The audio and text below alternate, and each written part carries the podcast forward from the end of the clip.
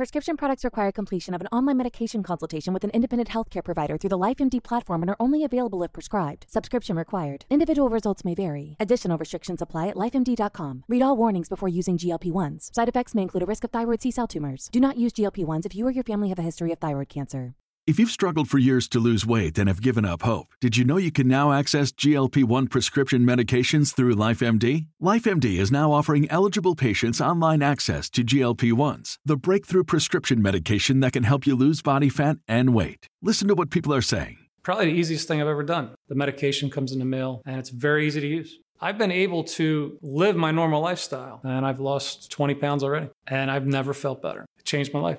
And here's the best part your insurance may cover 100% of the cost of your medication. So go to trylifemd.com to have your eligibility checked right now. Get started today at trylifemd.com. That's T R Y L I F E M D.com.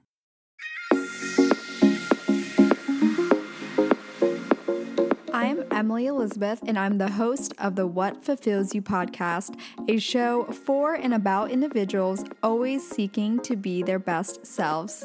On this show, we talk all about building the mindset, finding the right careers, creating meaningful relationships, and so much more. Welcome to the What Fulfills You podcast. Hello, everyone. Welcome to the What Fulfills You podcast, or welcome back if you have been tuning in for a while.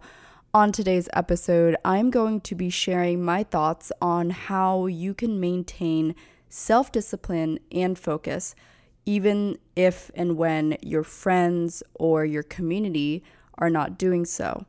And this is something I have personally experienced myself from college through post grad life and especially in post grad years, I noticed that most of us start to realize that we have to figure out just a sense of direction that we want to go towards. That doesn't mean we have to figure out what we want in life, it doesn't mean we have to figure out life, right?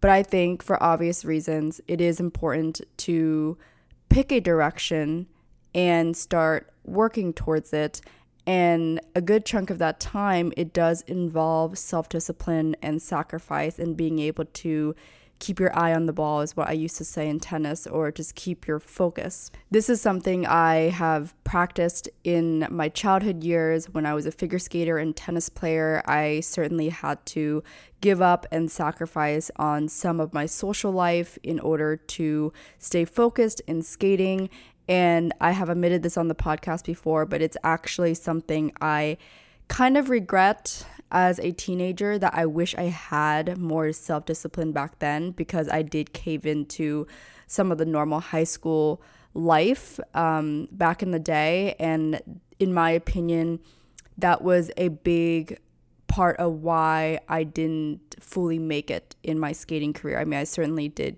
wonderful and have been able to pivot and utilize my skating background and career into my career today. But if there is one thing in my entire life that I wish I could redo if there was an option, it probably would be my skating life. I wish I would have tried harder. I honestly remember when I was 12, 13, 14 years old and I was thinking about the Olympics that were potentially available to me. So I think that was 2018, 2022, and maybe 2014, I guess. I think 2014 was a little bit of a stretch, but 2018 and 2022 were realistic to me um, at the time when I was envisioning it. But I mentioned that because I think for me, that's where a lot of my self discipline comes from today, is because I remind myself that I didn't have it. And I'm not criticizing myself or saying I fully regret it. I think there is a huge lesson learned because now that I recognize it, I'm able to translate it into my life today. And I ask myself all the time, well, Emily, what do you wish you could have done differently back then? Right. And my answer has consistently been that I wish I tried harder. Yet I, I truly wouldn't change that part of my life because it has molded me into who I am today. And I am grateful for the experiences that have led me to who I am today. So it really is kind of like that double edged sword. So I don't really live with regrets in that sense. But if someone was like, okay, gun to the head, what would you say you regret or could redo? That's probably the only thing in my entire life I would quote unquote redo. So I take that into my life today because I think another thought I have as well on a daily or weekly basis is I just remind myself that I don't want to be 30 five years from now and wish that I had done my 20s differently. And I tend to listen to those who are in their 30s now and 40s and kind of hear what they wish they did differently. And one of the lessons I actually tend to hear a lot from, especially for people in their 40s and 50s, is that they wish they did take the chance to live in a specific city or just a metro city in general and that was a big catalyst for me when I was thinking about why I should move to New York City. This was actually at a time when I was honestly not that interested in moving to New York just because I was number one, kind of nervous about the change. And number two, I was super content in Los Angeles. And so I was trying to talk myself out of it. But then when I heard these wishes from people who are 20, 30 years older than me, I was like, hmm, okay, they have a point there. They they do look back and wish that they could have done some of that differently. And so I always take mental note from people who are 10, 20 years older than me, um, or just older than me in general, who may have specific life lessons that would be applicable to me. I try to take mental note of those lessons and reconsider some of my decisions as I'm going through my life.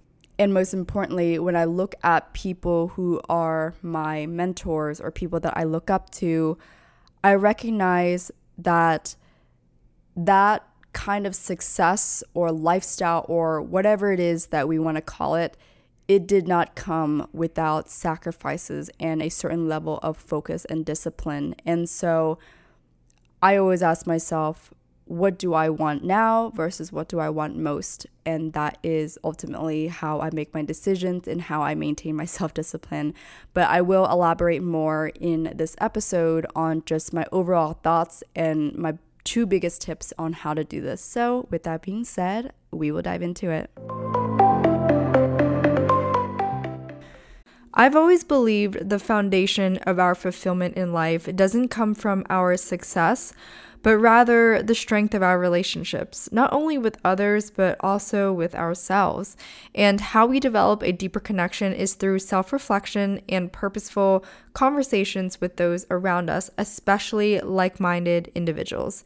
And that is exactly why I created the What Fulfills You card game to cultivate both more meaningful relationships with others, as well as ourselves on the journey of personal growth.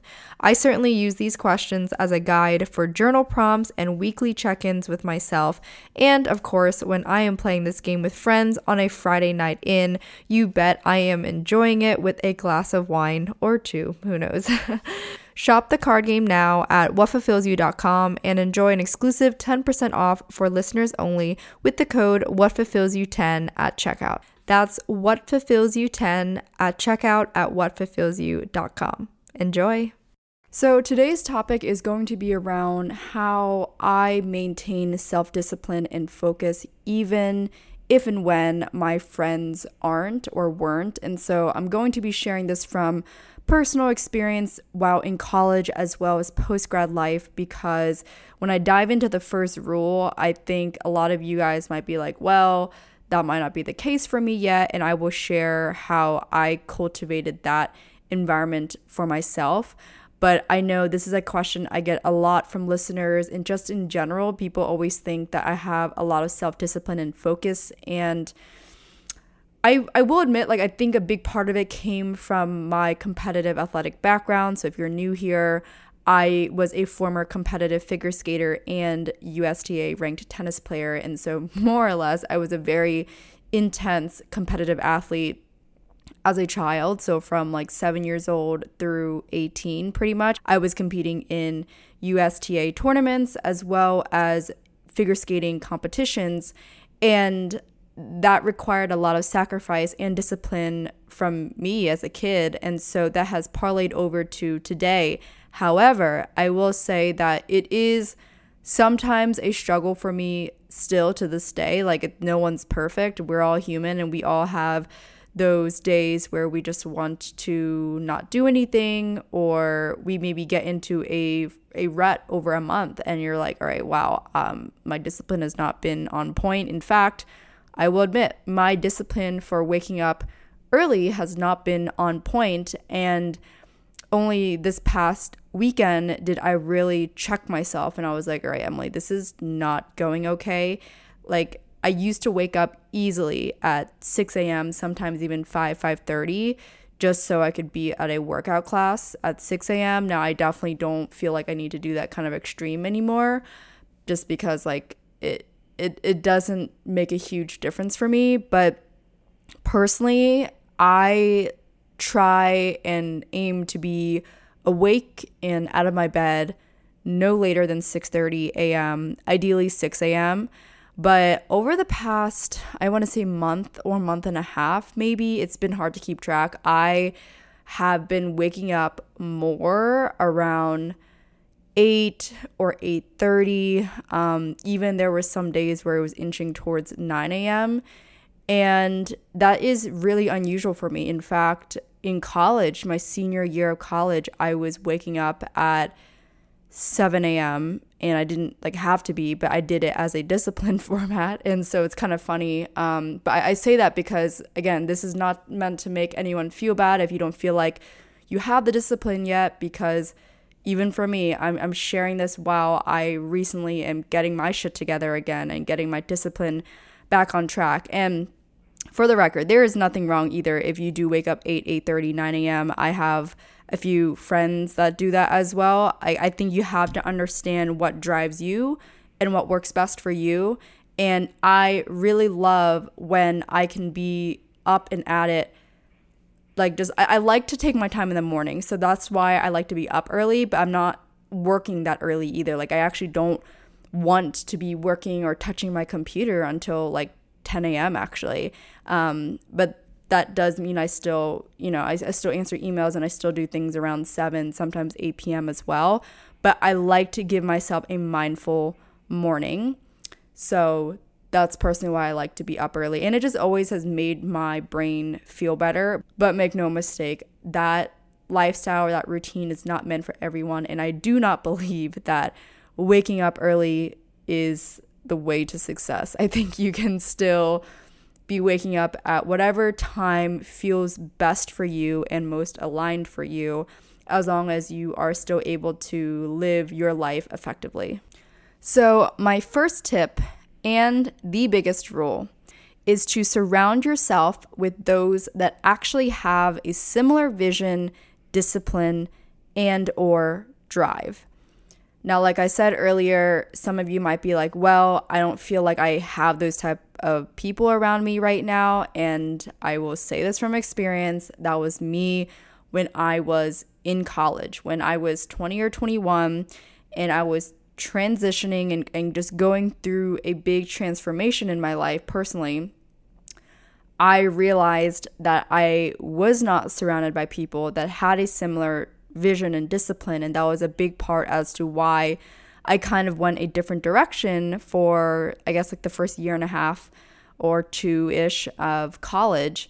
And it bothered me. And so I set an intention when I was around 20 or 21 years old to be surrounded by like minded people. That was a non negotiable for me.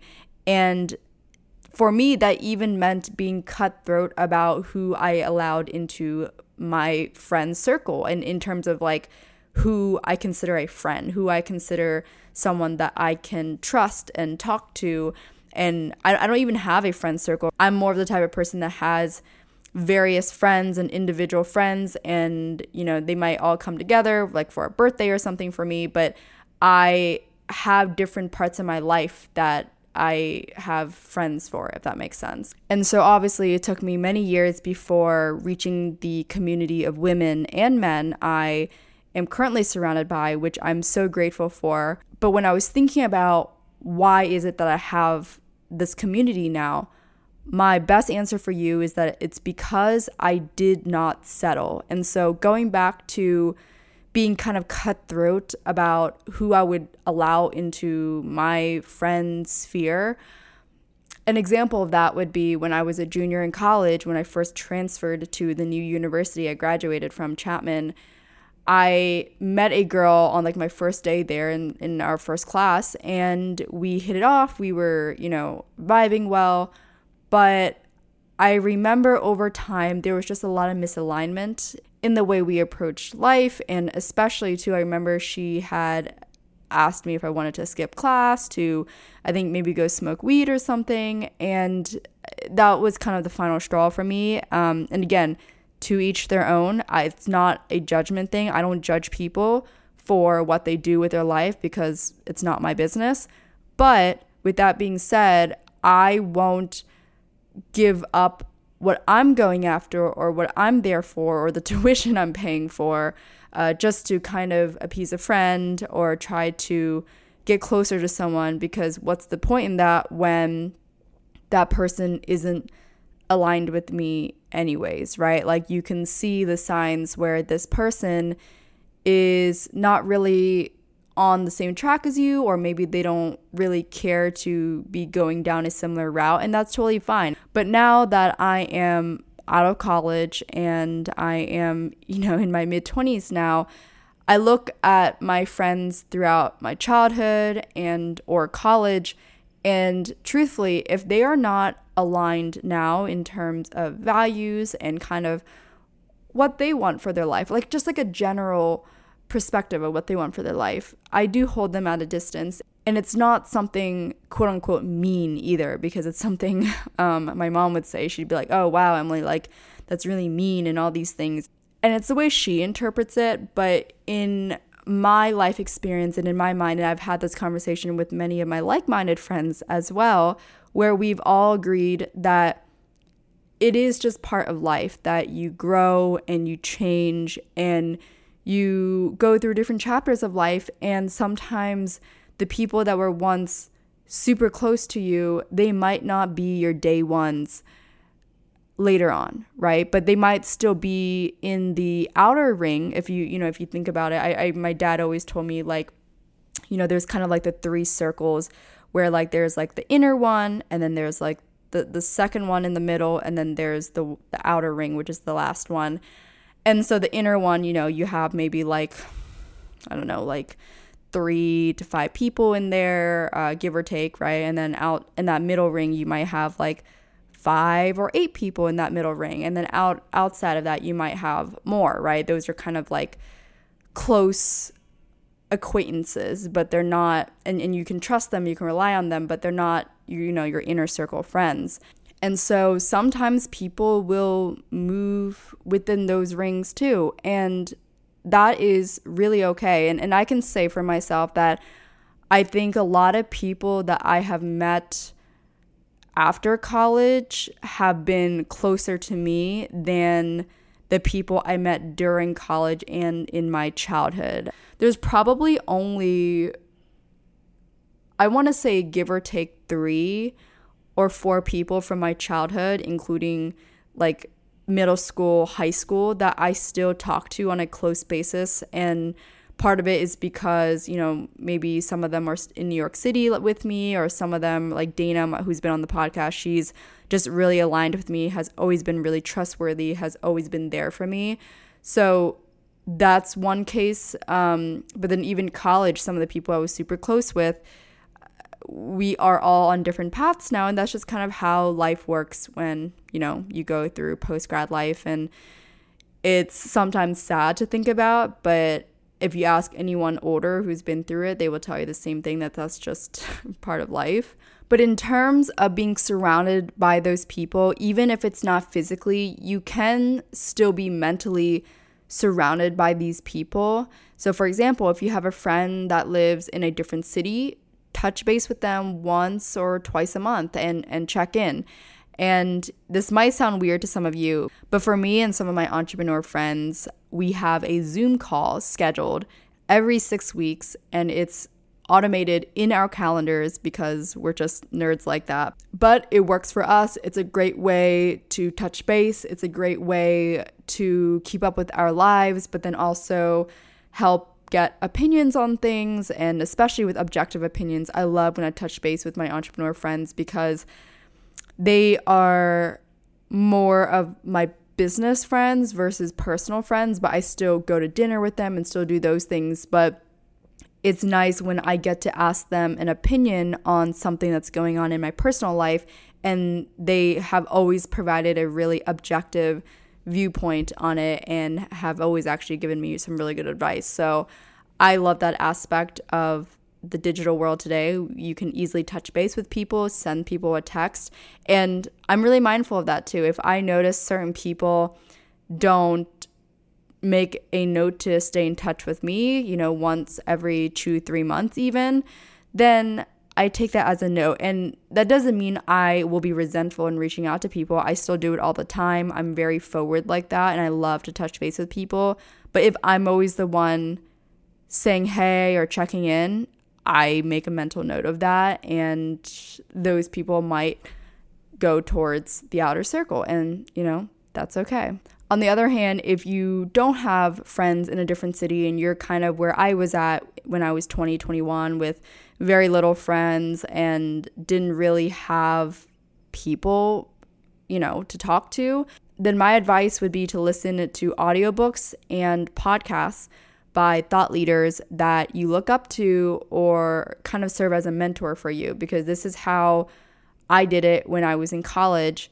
And some of those mentors for me were Tony Robbins, Jenna Kutcher from the Goal Digger podcast, Ray Dalio, Tim Ferriss. And when I get to hear their thoughts and their interviews every single week, it started to form my mentality and my perspective of the rest of the world as well. And so when I became more molded into that framework, I was able to slowly attract like minded people as well who were interested in the same topics or who had the same values.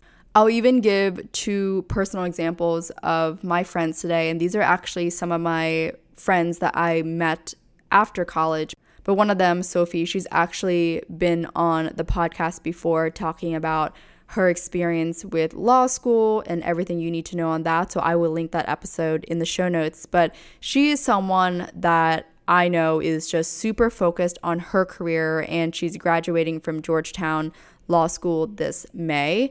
And she's also the type of person that just doesn't fuck around or let distractions get to her like partying because she wants to graduate top 10% of her class. And I remember uh, there was a time, uh, probably months ago, where I was like, hey, do you want to like go to this over the weekend? And she's like, yeah, I would love to. But, uh, you know, right now it's so tight for me because it's midterms or finals and I'm really trying to graduate top 10% of my class.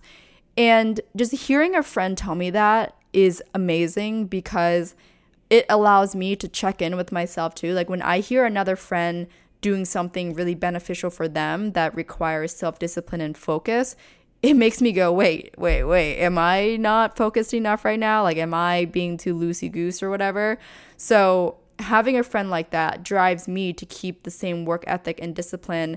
And then with her, too, it's great conversing about personal life and dating and all these different things because she'll just give me honest thoughts. Like, even recently, she was like, hey, you know, even recently, she was like, it would be hard for me to see you in a legitimate, serious relationship um, until you are like super established in your career because, you know, we're both very career driven.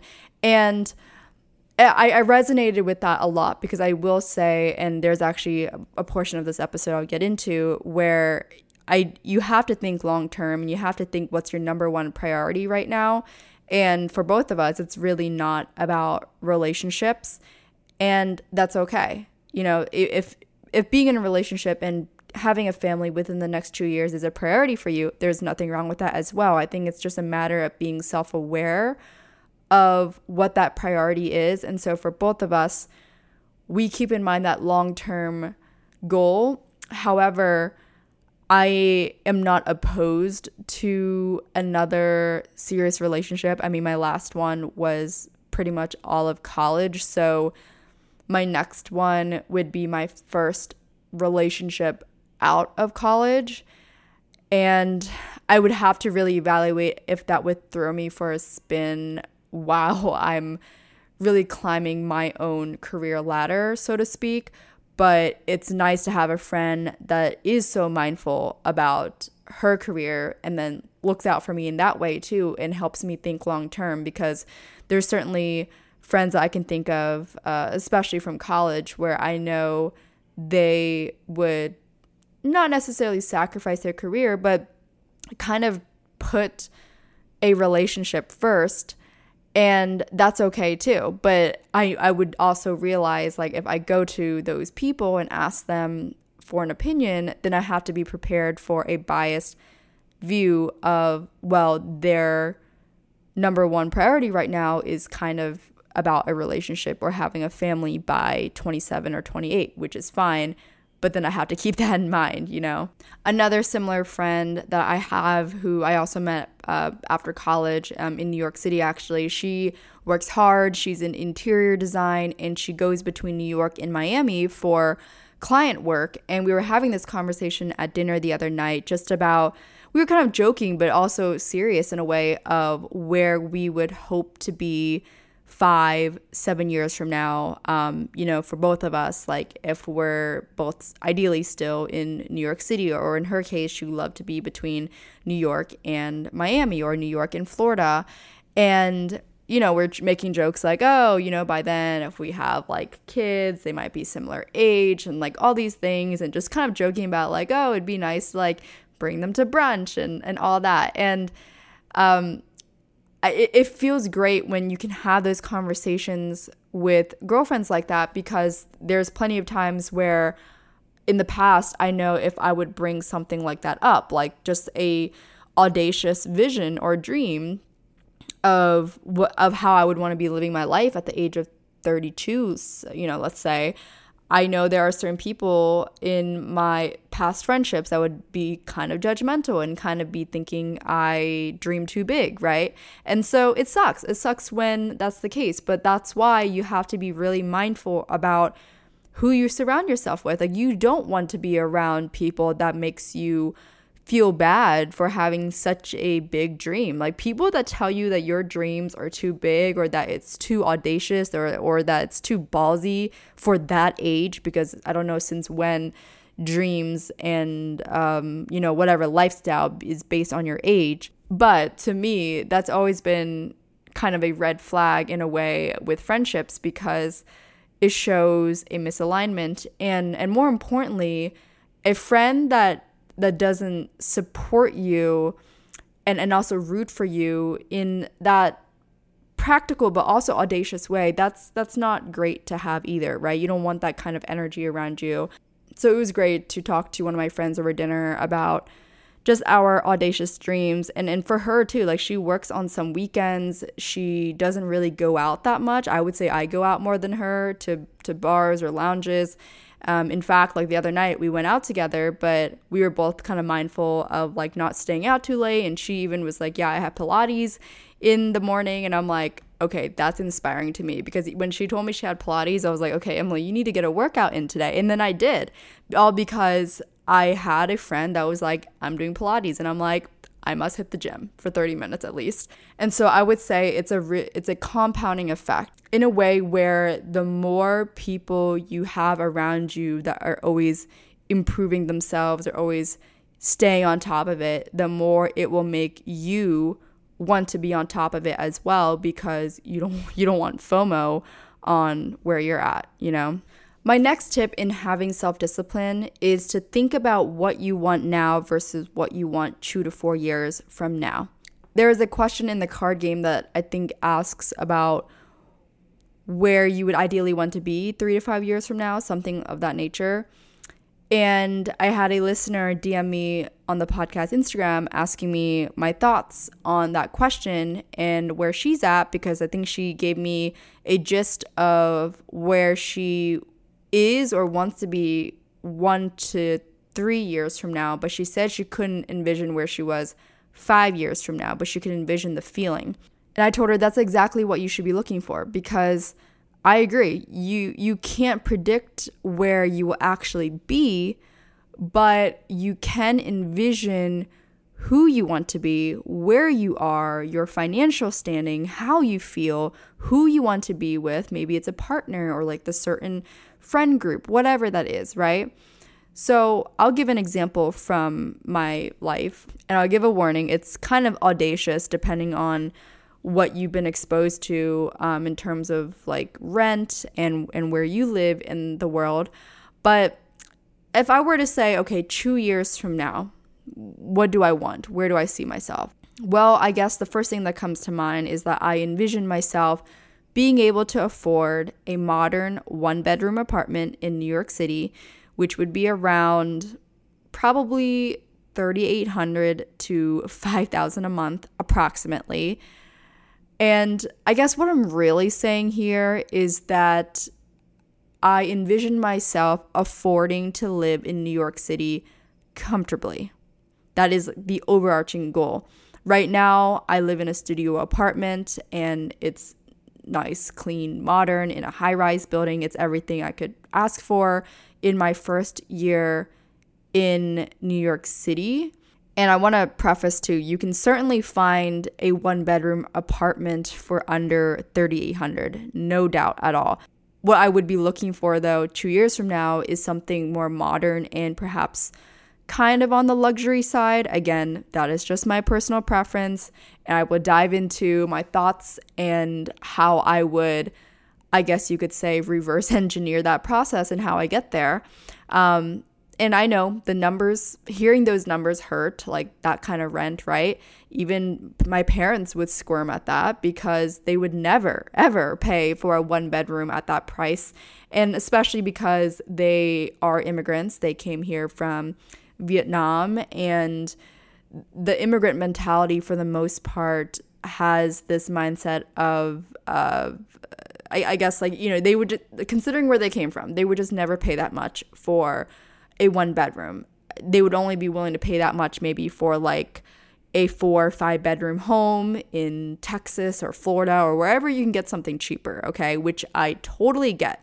In fact, I get told all the time, like, from even relatives in Australia, like, oh, you can get that much for your, like, you can be paying a mortgage on that for a mansion in Texas. And I tell them all the time, everyone that tells me, like, oh my God, why do you pay that much in New York, right? I tell them this sure, I could buy a 6,000 square foot mansion, quote unquote, in Texas but what's the point of that when I would still want my view to be the Empire State Building or Manhattan skyline? Let's say if I decided to live in Brooklyn at that point, right? And I will say as well, my living space and home is personally my number one priority. I know that's not for everyone. I, I have plenty of friends that don't prioritize their living space as much because, especially too, if you aren't home that much, you don't work from home and you're scope of work actually requires you to be outside of the home more, then that might not need to be a priority. Um, but for me, since it is, that's where I put most of my money and income compared to luxury bags and clothing and all of that. I'm actually a minimalist when it comes to my closet and goods, I guess, like consumer goods. And now that I don't have a car here, I am able to save on car insurance and just the cost of having a car. So that's also been nice to kind of offset that cost. But when it comes to breaking down, okay, how do I afford that rent? Or whatever in your case, how do I get there? How do I actually put myself in that position one, two years from now? For me, I would say I would have to do the following. Number one, I would have to increase my income slash revenue. And number two, don't spend recklessly. I think a good rule of thumb, um, as this is all over the internet as well, is pretty much your gross income should be roughly three times your rent. And so, if you have a similar goal where it's related to being able to afford to live somewhere in a certain type of building or apartment, then that's a great way for you to quantify your goal. So let's say your rent would be 2000 a month, then times that by 3 and that's that should be where your gross income is or obviously more is better. So that's also a great way to put it too. I think a lot of people who are super wealthy and are living in places like Texas or Florida or the Midwest in the United States, the cost of living is so low. And so if your rent or your mortgage or whatever is like 2000 a month and you're making 10 15000 a month well then you know that's that's kind of how you have wealth. You just lower your cost of living. So there's many ways to, to do that but in terms of how i don't spend recklessly i focus on my money dials this is something Ramit Sethi has spoken about. I would highly recommend reading his book as well as listening to some podcasts that he's been on. But he talks about having two, maybe three money dials, which are the core focus of your spending. So, for example, if lattes make a big impact on your life, then don't feel bad about spending five, six dollars every day on lattes. But then maybe alternatively, you don't spend any money on a gym membership or Pilates or Soul Cycle, whatever, something else that's also expensive, right? So you have to keep that in mind. For me, my money dials uh, is focused on well being and my home. So in that case, 90% of my spending is in that, and then 10% is maybe in other aspects.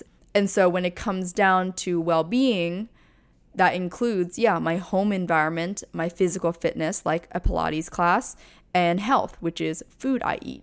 In terms of sacrificing, I do have to sacrifice where I spend. And so for me, a big one in New York is to not Uber everywhere.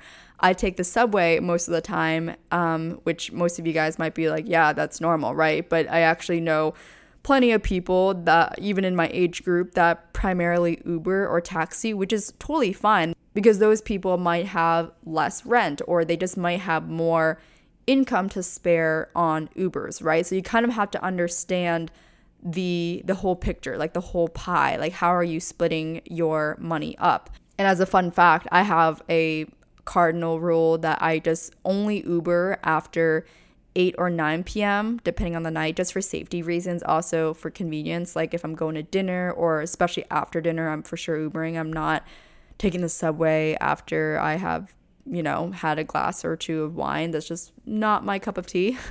um, but then other ways I sacrifice too is I, I primarily cook Monday through Thursday, and then I allow myself to eat out slash socialize with my friends Friday through Sunday or sometimes Thursday through Saturday. But I just give myself that window and I try to be really mindful about that. And then other ways that I am able to be more concise about my spending is just utilizing what I already have. So, for example, I have a home gym in my building. So, I make sure I'm not stupid and spend on an Equinox membership or another gym membership, even if some of my friends are. In fact, like most of my friends have a gym membership somewhere, which is great. But since I have a nice gym in my building, and it's already part of my rent, it'd be really dumb for me to spend an additional, I don't know, 100, 200, I don't know how, you know, whatever the gym memberships are, it'd be dumb for me to spend more when I have that access right here. So it's just being mindful about that and not having FOMO like, oh, my friend has a membership here and all that stuff. Like, trust me, as a fitness guru or whatever you like, I I love nice gyms as well and I would love to be going to those places, but I just have to be mindful about where I'm spending. And that's just the way I think long term. Um, and then also thinking about, again, where I want to be one, two, three years from now and what that would cost. In terms of increasing revenue, at least in my scope of work, that would mean more clients, more hours, and then, of course, do more sales in my other businesses, including my merchandise. Um, but part of that would number one, include willingness to work on the weekends, which I already do, but probably maybe increasing the work a little bit. And number two, just overall being hungry and ready to chase slash hunt and have a do whatever it takes mentality, which I certainly had in my sales career. I worked in corporate sales for about like a year and a year and a half almost. And so, to relate it back to you guys, if you are in a corporate job and you have a similar goal or vision for yourself one to three years down the line that involves needing to increase your income, well, there's other ways for you guys to do it as well. So, number one would probably be to job hop because when you get a new job, you typically do get an increase in your income as far as the data shows. I believe it's like usually 10% more, uh, give or take. Sometimes I think often more. Um, I have a friend actually who listens to this podcast often, but I know she's she just moved to New York. She works a corporate job, but then she's also getting another part-time job at a fitness studio because she wants to ensure that she can comfortably live in New York uh, without having to sacrifice too much and I think that's just a conversation you have to have with yourself as recognizing, like, okay, if I move to an expensive city like New York or LA or whatever that is, then what do I need to do in order to live there in a comfortable way where I'm not too stressed out about my finances? Because I think that's usually one of the top stressors for most people is finance or being able to afford a certain lifestyle. So it's usually one or the other. It's you you sacrifice that lifestyle or in this case like sacrifice living in New York or sacrifice whatever and then you can still have the same job and make the same income or you can be ready to work on the weekends. So in my friend's case, she's working a corporate job and then I believe she's also going to work part-time on the weekends and or certain evenings right or certain mornings whatever that might be. And so you just you just have to be self-aware like what are you willing to do in order to make it work? My last thoughts on the self-discipline and focus aspect you have to recognize that anyone that has ever quote unquote made it in their own industry or in life or whatever you like to say they have all made sacrifices. Someone that I look up to a lot is Kobe Bryant. He was always the first one in and the last one out. He was up at 4 a.m. and getting his practice in, and he was just always hungry to do more. He was always ready to outwork his competitors, and that's just what you have to do in order to live that dream life you want. And of course, that's why he is a legendary basketball player and rest in peace, Kobe. But another example of that is a recent podcast guest, Jacqueline Pasquicello, who is the CEO of Hayware. She took a $70,000 pay cut to go into hospitality from finance. I think she was in investment banking. And she mentioned on our conversation that she ate out less and she just simply did less while living in New York City.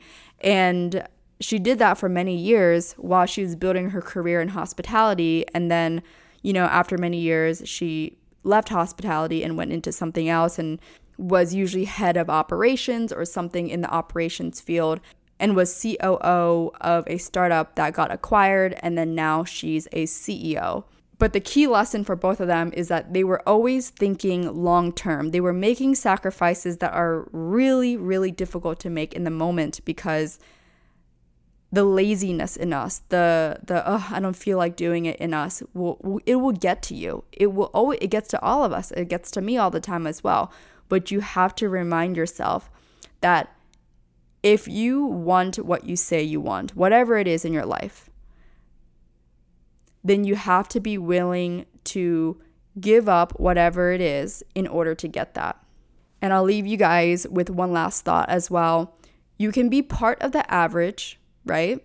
Which is there's totally nothing wrong with it, or you can be an outlier. But that's your choice to make.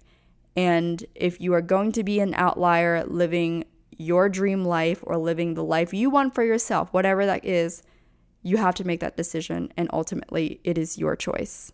That was all for today's episode, focused on the topic of maintaining self discipline and your own laser focus in your life, even if your friends or your community of people are not doing so. I hope this episode was valuable to you and that you were listening to this during a time that you really needed this message because I love when that happens when I'm listening to a podcast I'm like, ooh, I really needed this right now. So, Hope this was helpful. If it was, please let me know. Share this on your Instagram stories and tag at what fulfills you. Send me a DM. You guys know that I love chatting with you guys personally and of course, it would totally make my day if you could rate and review the podcast on Apple or Spotify.